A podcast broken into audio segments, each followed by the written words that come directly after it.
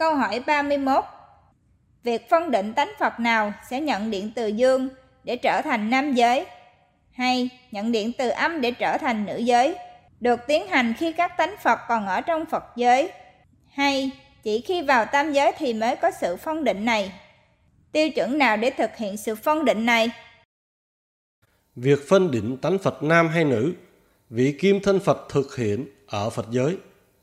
Tánh Phật nào muốn là tánh Phật nam thì vị kim thân Phật nhét tánh Phật đó vào hạt điện từ dương có đầy khắp trong Phật giới thì tánh Phật đó là tánh Phật nam 70%.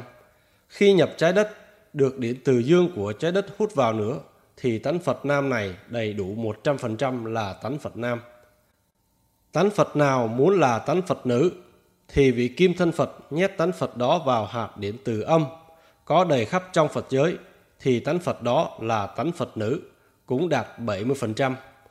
Khi nhập trái đất, được điện từ dương của trái đất hút vào nữa, thì tánh Phật nữ này đầy đủ 100% là tánh Phật nữ.